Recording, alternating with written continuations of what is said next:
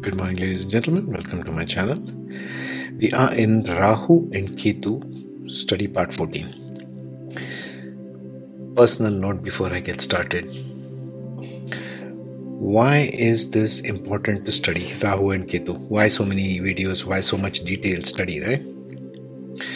First of all, I want you to remember and always keep this in mind study Rahu and Ketu with regard to personal context of your life your personal context. This is not something which is universally applicable to all people everywhere in the same way. Why? We are born in different parts of the world. We are in different countries, different race, culture, religion. So many factors, so many personal circumstances that dictate your life. So don't go to an astrologer and think some guy who presents you with a universal kind of a thing. There's nothing like that. Okay? There's no universal business, it's all individual. Earth is full of variety. Human beings are full of variety, and that's what makes it beautiful. So, evaluate it in context with your personal life. Does it apply to you? How does it apply to you? How is this Rahu and Ketu playing for me personally in my life? With everything that is going on with me, that's the crucial part you got to keep it in mind. That's why I bring all this study material to you so you can evaluate for yourself because I can't evaluate for you using your personal context of life. What defines you? Where are you born? Which country? What's your family like? What's your economic circumstances like? What is your race, culture, religion like? Everything defines how you think, how you act, how you will implement this Rahu Ketu in your life. Okay, let's get started. Part 13, we now come to the Rahu in Swati Nakshatra in Libra. In the heart of Libra is Swati, the independent one, the independent thinker, the traveler, the constant moving energy. It's a moving nakshatra in a moving sign. So you can't have more motile energy than in Swati. Swati are independent thinkers, they are originators, they are leaders, they are diplomats, they are seriously brainy people. Okay and this is the brainy part of Libra. Brainy as an intellectual brainism. Individuality is the key theme of Swati. The name Swati stands for me. Who am I? Individual. It's that Arcturian energy. If you are star seeds watching this, pay attention to this. Swati Nakshatra stands for the Arcturus, the Arcturian constellation. Okay? So Rahu in Swati, Rahu is first of all an unorthodox guy. He wants to do everything differently. He's very shrewd, very intelligent, very cunning, very clever. And put in Swati, he becomes even more amplified. The maximum amplification of Rahu, you might say. Swati encourages that originality. Swati wants originality. Swati wants individuality. Who am I in this whole circus called Earth? What am I here to do? What is my style? What do I bring to the table? That's Swati. On the other side, Ketu is sitting, goes between uh, Bharani and Ashwini Nakshatra. And that we shall examine in the oncoming slides. Now, if you're new, new to my channel, you can like, share, subscribe, put notifications, and you can skip this beginning part, the introduction to Rahu and Ketu. I would suggest go through it once again because it refreshes your mind. What is Rahu and Ketu will follow, followed by the pie chart. Okay? Analysis. So let's get cracking. So, number one, the classical characteristics of Rahu and Ketu as described by the classical Vedic literature. Okay, what is Rahu and Ketu? These are the north and the south nodes of the moon found by the virtual points which are the intersection points between orbit of the moon around the earth and orbit of the earth around the sun. So basically if you take two eclipses, ellipses, it will form two intersection points, yeah? So these two intersection points are called the north node and the south node. They are virtual nodes, although they behave like planets, and we shall see why in a minute. So, who is Rahu? The symbols are there, like a horseshoe and the reverse horseshoe, right? This is typically how it is portrayed in Western astrology, so I'm using the same symbol here. Rahu is mythologically depicted as the severed head of a demon, symbolizing constant, endless, insatiable hunger and appetite, be it sensual or physical, yet it is unable to hold on to or grasp it. Rahu is the one who constantly wants something. Think of it as a live head only, not the body. Okay, so it can't hold on to anything or be satisfied even if it gets that thing, since it has no arms or body or stomach, just a head which is alive. This gives Rahu the title of Bhogakaraka, or meaning one who is after sensory materialistic pursuits. So think any earth sign, for example, they want sensory materialistic pursuits. Or think any of the signs literally, whatever they are after, Rahu wants that and wants that very badly and goes after it with everything. This is an energy in us, by the way. It is not a planet, it's a virtual node, but it will behave like a planet, which we shall see why. So it is unable to satisfy that hunger or hold on to anything, even though it gets something. It wants to move on to the next, and then to the next, and then to the next. This is why Varahu is also called as the guy who wants foreign things, not of the native land or not of what the person is natively born in. Why? Because of that insatiable hunger. There's always insatiable hunger to go after one thing after the another without being able to hold on to it. That's Rahu. Ketu, on the other hand, is mythologically depicted as the severed body, the remaining half of the demon, symbolizing constant, endless, insatiable search for identity. It is looking for the head, but it doesn't have a head. So it is looking for that identity. Everybody's identity, ego is centered in the head, what you look like, right? It is also seeking for true purpose, sense of self. As a result of this, it tries to hold and grab onto everything that it can find its hands on because it has got hands. Ketu has got hands. It's trying to hold on to everything, but it releases immediately because it knows that's not the head. It's like trying to grasp onto everything, thinking, oh, I want this, or I am this, I am that, I am this.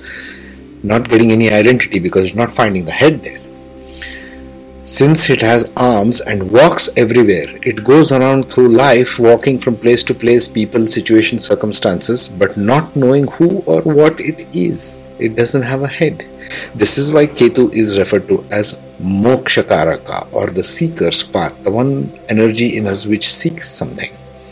That's why Ketu is called the Mokshakaraka. Now, this is the classical interpretation. Okay. Now we shall see how this plays out in the modern interpretation. Very important to connect the bridges.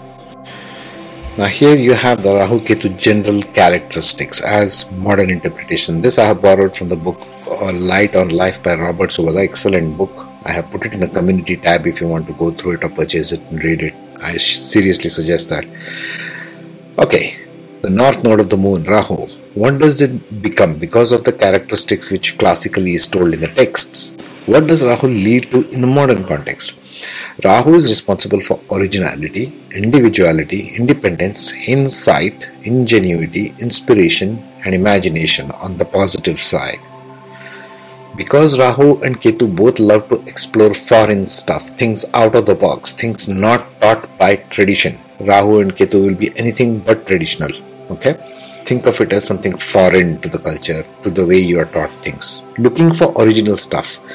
If there is one singular force that is responsible for creating everything that we keep modernizing, so to speak, thinking out of the box, it is this. That's why it's important to pay attention to this. Okay, back to this. So Rahu on the downside becomes leads to confusion, escapism, neurosis, psychosis, deception, addiction, vagueness, illusion, and delusion. This is the downside.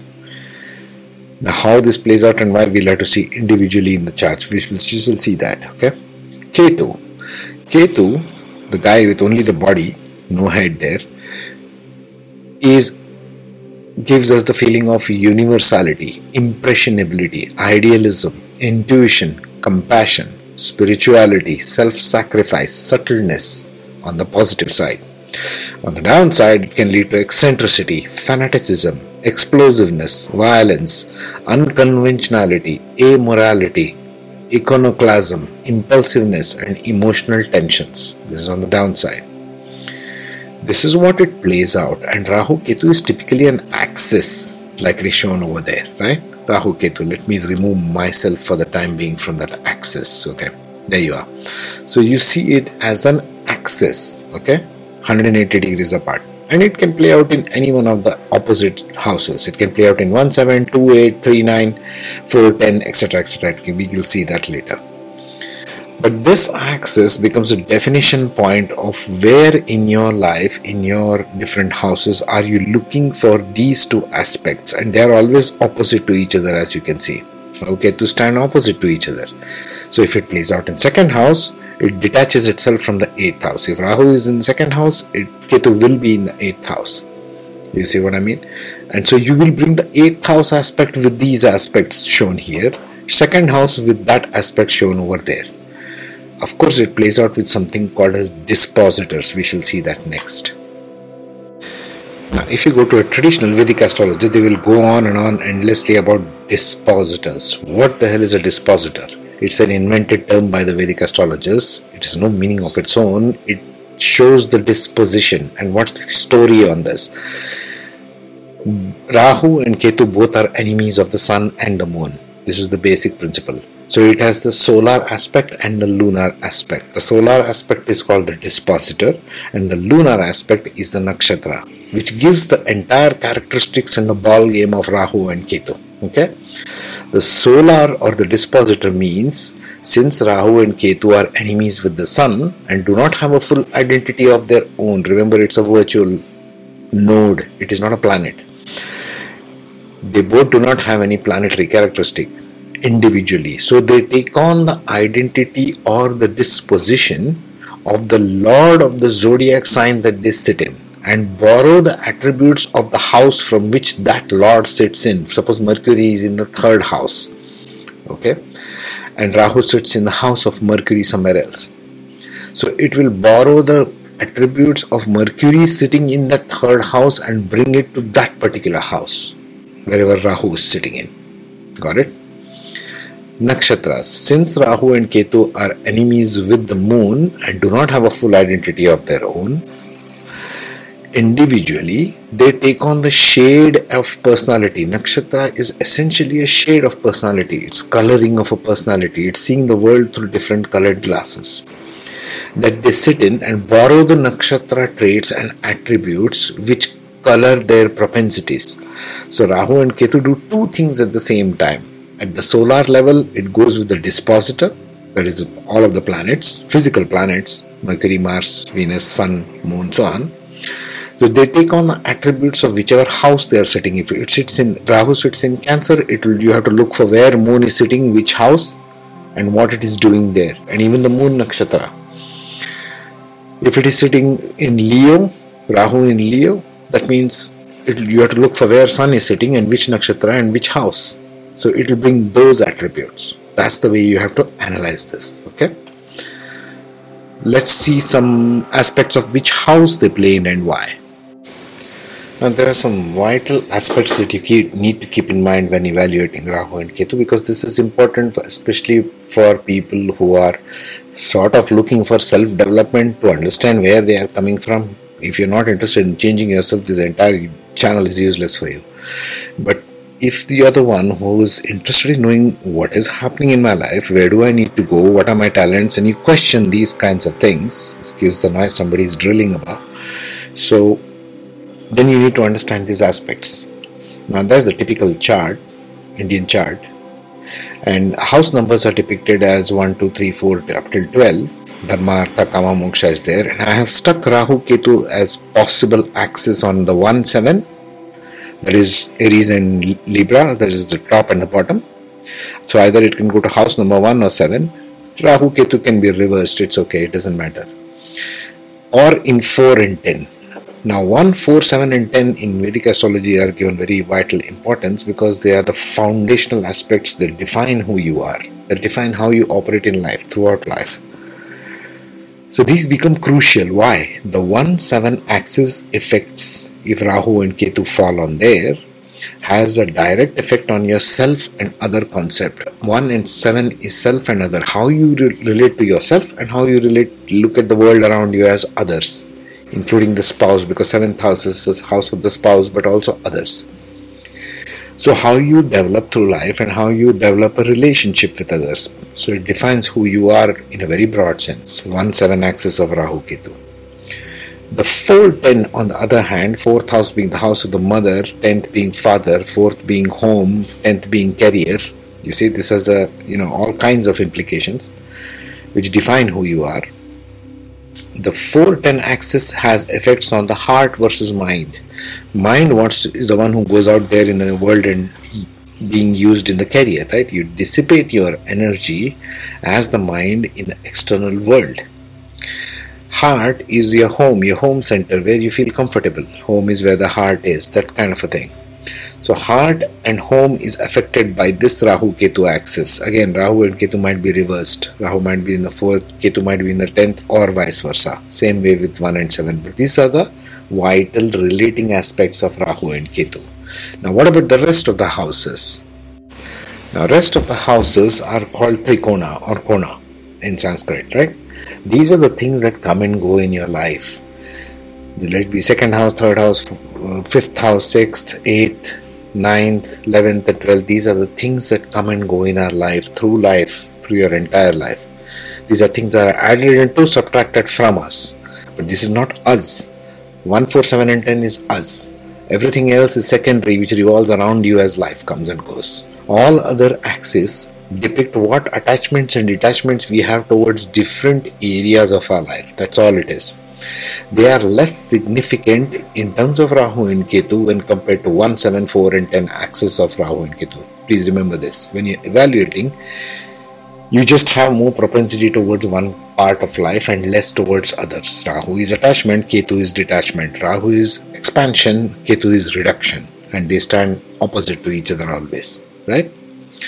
Now let's take the cases one by one. So, as usual, we begin with the last pada of Swati, the fourth pada of Swati, which is going into Navamsha in Pisces. And we again come to the Artha Moksha pada. Now, this Artha Moksha dynamic and Dharma Kama dynamic, I'll cover it post after all these 27 videos are finished, yeah, of all these nakshatras. I don't want to deal with it now. So, go through all the post notes later on. Okay, so now it is going from Libra to Pisces, from natal to Navamsha in Rahu, while on the other hand, the Artha goes from Aries to Virgo. First order of business, dispositor. So what do you got to see? If you want to see this Rahu and how it's functioning in your chart, see where Venus is placed. Venus is ruling Libra as the air sign. Libra is the air sign. It's all about mental stuff. And Swati is all about mental stuff also. And so is Rahu all about mental stuff. So it's highly mental energy. And one more thing, if you remember, I covered in previous videos somewhere, is that when Rahu and Ketu are placed in movable zodiac signs, in this case, we are in the axis of Aries and Libra, both of which are movable. Aries, Libra, Cancer, Capricorn, these are moving signs and they do very well. Rahu and Ketu both. Why? Because the, these two energies called Rahu and Ketu need a dynamism of movement. They don't like restriction. They will want to break out of restriction at all costs. So if it appears in fixed sign, for example, Taurus and Scorpio, it has trouble there. It feels like, I don't want to sit here. What is this restrictive place? This is the behavior of Rahu and Ketu in fixed signs. So anyway, so you look at the dispositor of Venus, first of all, where Venus is sitting, and this Rahu is going to take the attributes of that Venus, of that house, and that Venus nakshatra and bring it here to this house and play in this way. Ketu, on the other hand, now let's see Ketu transition because it goes between two different nakshatras. First, in this case, it is Bharani. It is going to second pada of Bharani. What is the theme of Bharani here? Bharani is learning patience, learning like the womb, symbol of the womb, one which holds things together, one which holds the child inside not to let it drop off in between. The womb holds the child. That's the symbol of Bharani, the womb. So Bharani there itself should give you a life. Uh, the the wisdom that Ketu brings here to this Bharani is Virgo like. That means they have a very grounded patience inbuilt in them. This Ketu will provide them the inbuilt groundedness, a very sort of strong, firm grounding within themselves but they tend to ignore it. Don't ignore Ketu in your charts. It's very, very important. That's why I bring all these Ketu aspects also. So it brings in that grounded energy, and that's what it needs to achieve what? It's going into Pisces. Now, the axis of Virgo Pisces, as I told you, is about materialism versus emotional contentment. Okay? So, when it goes into Pisces Virgo in Navamsha, it means this person later on in life will want to achieve emotional satisfaction. Pisces, the last of the moksha signs, ruled by Jupiter. So, you got to see where Jupiter is placed because this Rahu is going to behave like uh, Jupiter, like wanting to be the teacher of emotional enlightenment, if you want to call it that. It's nothing like emotional enlightenment, it's just emotional wisdom. It wants to gain emotional wisdom. Jupiter stands for wisdom. Yes? So that's number four. Now let's see what it does in Pada 3. Now, in Pada 3, the Navamsha has ascended into Aquarius Leo, the father and the son dynamic, the Saturn and the sun, physical sun, who are father and son, but they have a kind of tussle. Sun wants all praise and appreciation for itself, Saturn wants everything for others. So it's that that tussle going on here. Okay, so here, what would it do, Rahu? Again, first you got to see Venus where it's placed in the birth, and in Navamsha, this Rahu will go into Aquarius where it wants to give to the masses. And Rahu does very well in terms of bringing from Swati that independent thought which the has a mass appeal. They can become powerful influencers, thinkers, coaches, counselors. Counselors is more of one-on-one, more of business coaches, more of wanting to bring original ideas, right? something like Simon Sinek, for example, right? Wanting to bring original ideas and influence the masses, influence big corporations. Aquarius is for big corporations, the 11th house. On the other side, Ketu is sitting in Leo in the Navamsha, means Sun. Sun is the dispositor. Sun is a natural fifth house. So it's all about children, it's all about ancestral energy it's all about creativity. So, for this access to succeed, this person must go and bring their creative intelligence into bringing their original ideas from Swati Nakshatra wherever Saturn is placed and whatever Nakshatra Saturn is doing. Correct? Okay. Let's go for Pada 2. So now we come to the last Pada. Last pada is about what? Kama and Dharma. So, Kama and Dharma, here we are talking about Sagittarius and Gemini in the Navamsha. Birth chart, obviously, Venus and Mars, you go to see where they are placed. That will always be ruling. Navamsha is how it graduates or how it behaves with the spouse. We shall cover that in another series. So, here we are talking about Gemini to Sagittarius. What is the Gemini to Sagittarius axis defined? It's the Guru Shishya it is the teacher and the student. Okay, Sagittarius is the teacher, Gemini is the student. Gemini is the one who is learning, Sagittarius is the one who teaches. Okay, the third and the ninth house. Right, so here what we got to see. First of all, Sagittarius in Swati, so it wants to bring in original wisdom, original thought. Swati is all about originality. Rahu is all about originality. Again, these people can become great thinkers, great writers maybe great influencer not so much because sagittarius is not interested in so much in influencing. They might be more like loners in this case. They might be more like seekers seeking spiritual wisdom because sagittarius wants that. And swati wants to provide it in an original way so they can become a little bit of loners. So what does that sagittarius need? What does that jupiter need? It needs the assistance of mercury. Mercury is sitting in the Kamapada, meaning it has a desire to bring intellectual knowledge from Ashwini now, who is the initiator. What is the themes of Ashwini? This is the way, how we get clues from everywhere. Ashwini is the initiator. Ashwini is ruled by Mars, so it wants to initiate everything.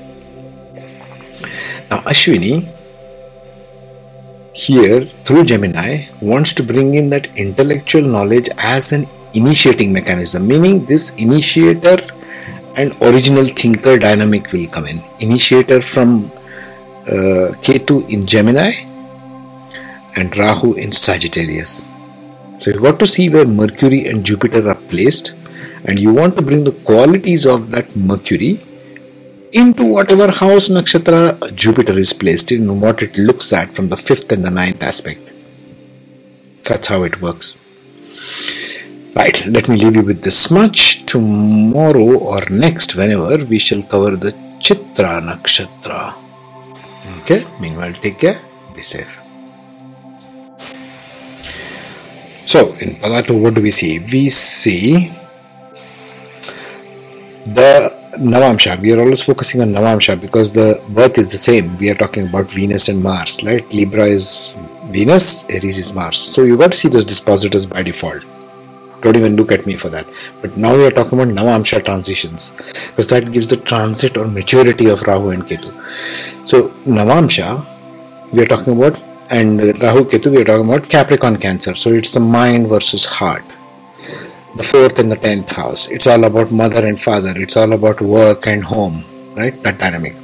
So, we are talking about Rahu where it sits, and in Capricorn also it does well in Navamsha because Capricorn dispositor is Saturn, right? But here Saturn wants to get original. So check the nakshatra of Saturn where it is sitting and which house it is sitting in. That's where this person wants to bring originality but Capricorn is slightly different from Aquarius. It's not so much about other people, it's about what work they must do as individuals. It's your individual career, work, job, business, etc. Capricorn is about 10th house, career, business, jobs. So think of that.